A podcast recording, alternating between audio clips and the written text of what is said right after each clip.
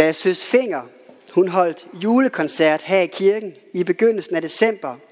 Der sang hun også "Mit hjerte altid vanker". Og ved den anledning, der delte hun en refleksion til vers otte om spurven, der har en rede og et sikkert hvilested. For det er ikke alle forundt, sagde hun. Særligt ikke alle dem, der har været flygtninge eller ramt af krig i deres hjemland. For det har ført folk på flugt fra deres hvilesteder. Og det er også det tema, der gør sig gældende i Jesu ord i dag. At Jesus ønsker at være et hvilested i vores liv. Som en høne, der samler sine kyllinger under sine vinger. Jesu ord i dag har en meget melankolsk hjertesuk over sig. For Jesus sukker over al den smerte, der rammer mennesker. Fordi al den smerte, der rammer os, den rammer også ham. Fordi han er Gud med os. Og Jesus sukker over, at der er så mange, som ikke vil tage imod den fred og den tryghed, som Gud giver os. Og nu må jeg gerne rejse og høre dette hellige evangelium, der står skrevet hos evangelisten Matthæus.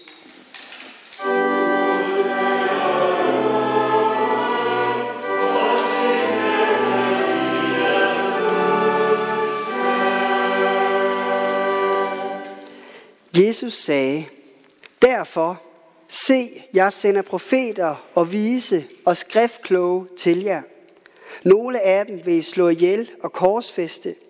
Andre vil I piske i jeres synagoger og forfølge fra by til by. For over jer må alt det retfærdige blod komme, der er udgydt på jorden, lige fra den retfærdige Abels blod til blodet af Zakarias, Barakias' søn, som I dræbte mellem templet og alteret. Sandelig siger jeg jer, det skal alt sammen komme over denne slægt. Jerusalem, Jerusalem, du som slår profeterne ihjel og stener dem, der er sendt til dig. Hvor ofte ville jeg ikke samle dine børn, som en høne samler sine kyllinger under vingerne. Men I ville ikke. Se, jeres hus bliver overladt til jer selv, øde og tomt. For jeg siger jer, fra nu af skal I ikke se mig, før I siger, velsignet være han, som kommer i Herrens navn. Amen. Der er alvor og hjertesuk i dagens evangelietekst. Og det kan næsten virke malplaceret, for julen handler jo om glæde, om barnets fødsel og om fred på jorden. Men i den her tekst hører vi om pisk, om død, om flugt og om tomme huse. Og det vidner om, at der stadig er ulykke og ondskab, selvom Jesus er født ind i vores verden. Født i Betlehem. Det vidner om, at livet også kan være præget af sorg og smerte, selvom vi fejrer julens glæde. Og faktisk går det som en rød tråd, en tydelig rød tråd igennem Bibelen, at lidelse og modgang er en del af livet. Også når vi tror på Jesus. Den forudsigelse blev sagt over Jesus, allerede da han som spædbarn med sine forældre kom i templet første gang.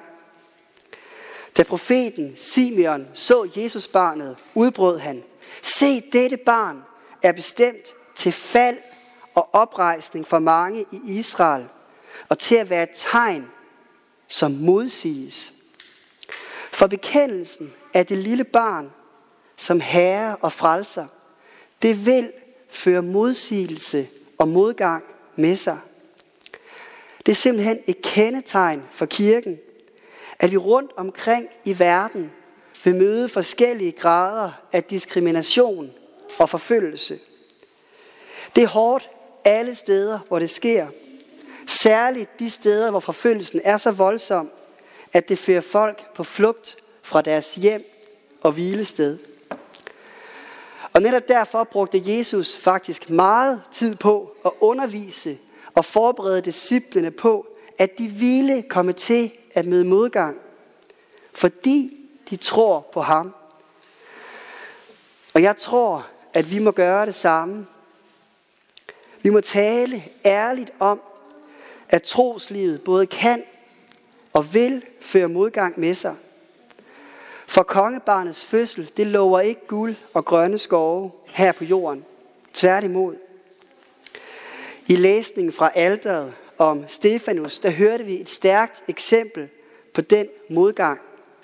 Stefanus blev forfulgt og ultimativt stenet som den første kristne martyr.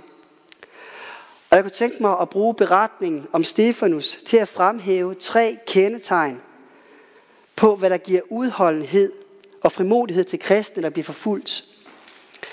Det første er, at Stefanus var fyldt af Helligånden. Fuld af Helligånden stirrede Stefanus mod himlen, står der i beretningen. Ja, for Stefanus forsvarede ikke sin tro ved egen magt, men ved Guds magt og ved Guds ånds kraft. Det var Guds ånd, der gav ham frimodighed.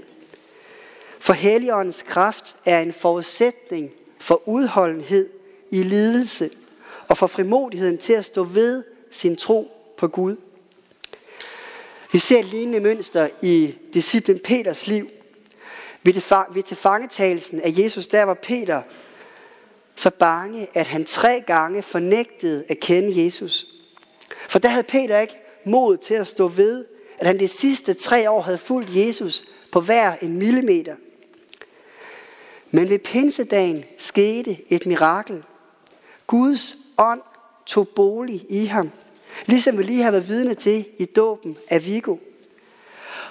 Og da Peter senere kom for rådet, fortæller Bibelen, at han svarede dem fyldt af Helligånden. Det står i Apostlenes Gerninger, kapitel fire. For den her gang var det en helt anden frimodighed, der kendetegnede Peter. Han trådte frem med Guds kraft.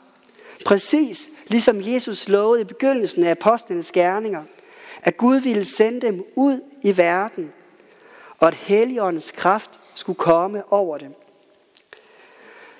Både Peter og Stefanus, det blev forfulgt og anklaget for deres tro.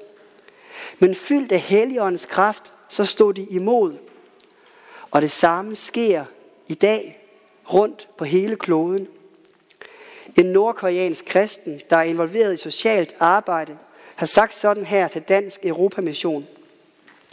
De nordkoreanske kristnes overlevelse kan tilskrives den samme kraft, som holdt de første kristne i live. For det er netop den samme kraft. Det er Guds kraft. Ud over hele jorden, der oplever mennesker, at Bibelens ord er sande, og at Gud er levende og virksom.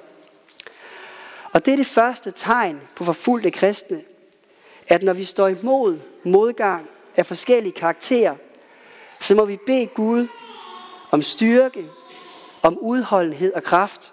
For alt hvad vi gør, gør vi af Guds nåde.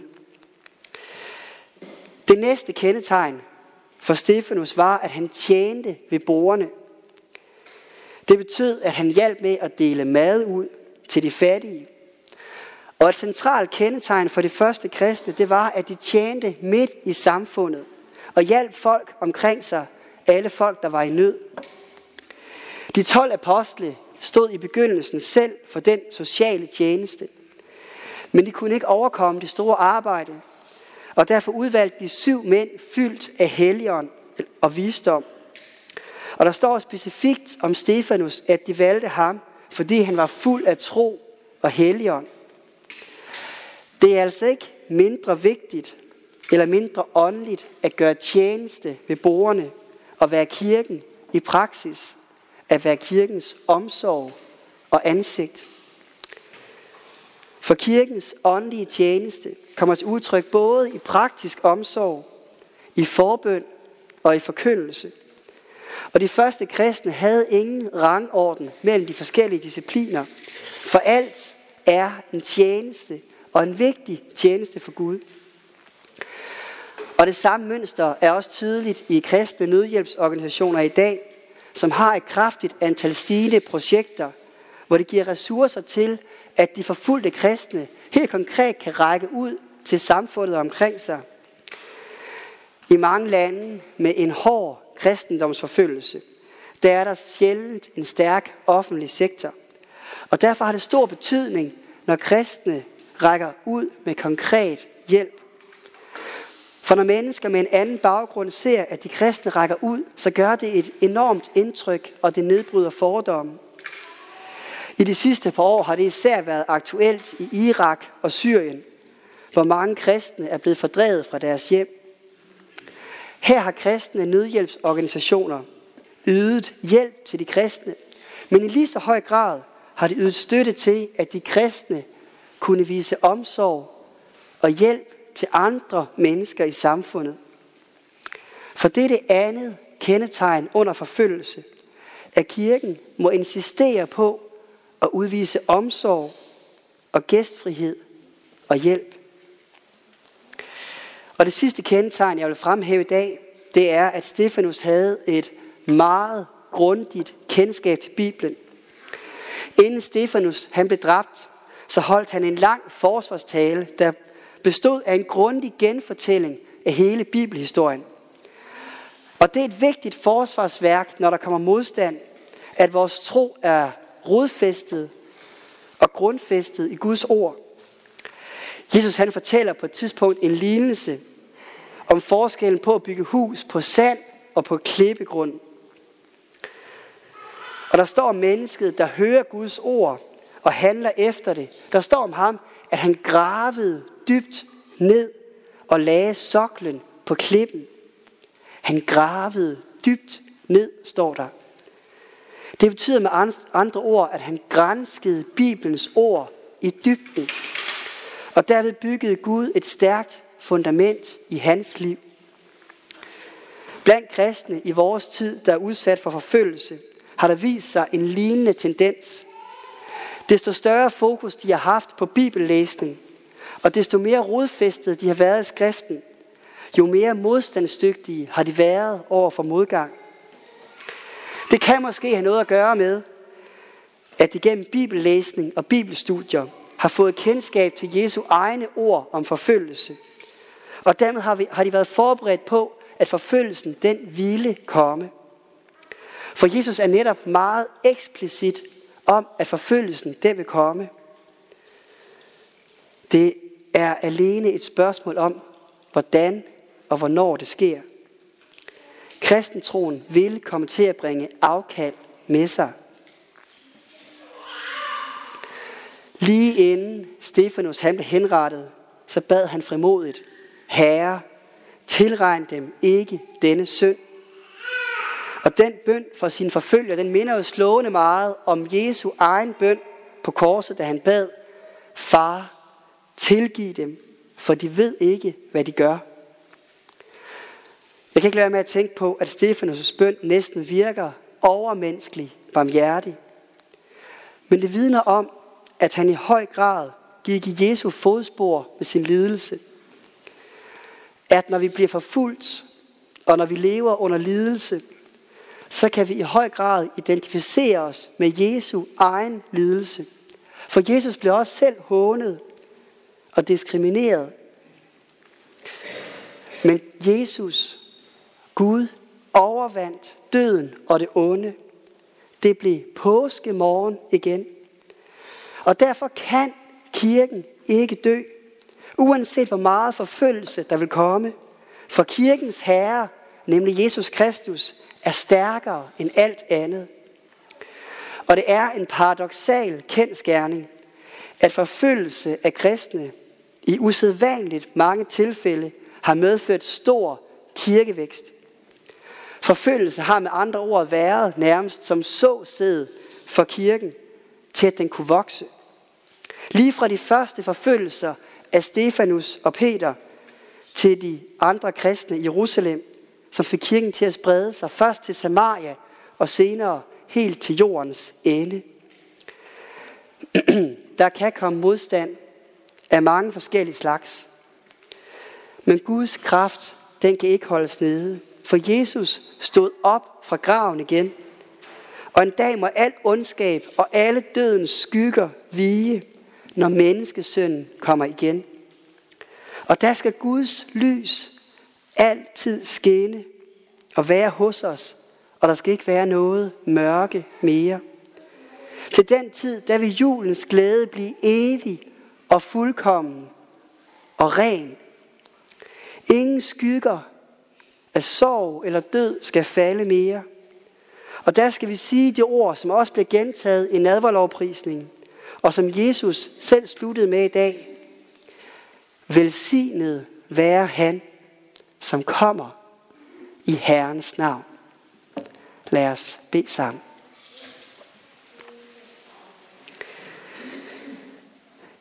Herre, må vi se frem i forventning og i bøn og kunne lovprise med ordene: velsignet være han, som kommer i Herrens navn. Herre, tak at det er dig. Tak at det er dig, der kom. At du kom i julen. At du stadig kommer til os, der hvor vi er. Og tak at vi også kan se frem til, at du vil komme igen. Herre, styrk os med udholdenhed, når livet gør ondt, når vi møder modgang, og når vi vandrer i dødens skygge. Herre, lad også dit lys skinne ind på de steder, hvor vi går. Herre, saml os under dine vingers skygge, og lad os finde tryghed og nåde hos dig. Og vi beder, led os frelser ved din nåde, også når vi selv vil råde og vil gå vores egen vej. Sæt os, hvor vi bedst kan gavne, men lad os aldrig savne vished, at vi tjener dig. Og vi giver dig tak og evig ære, du som er fader, søn og helligånd. Du som var og er og bliver en sand treenig Gud, højt lovet fra første begyndelse, nu og i al evighed. Amen.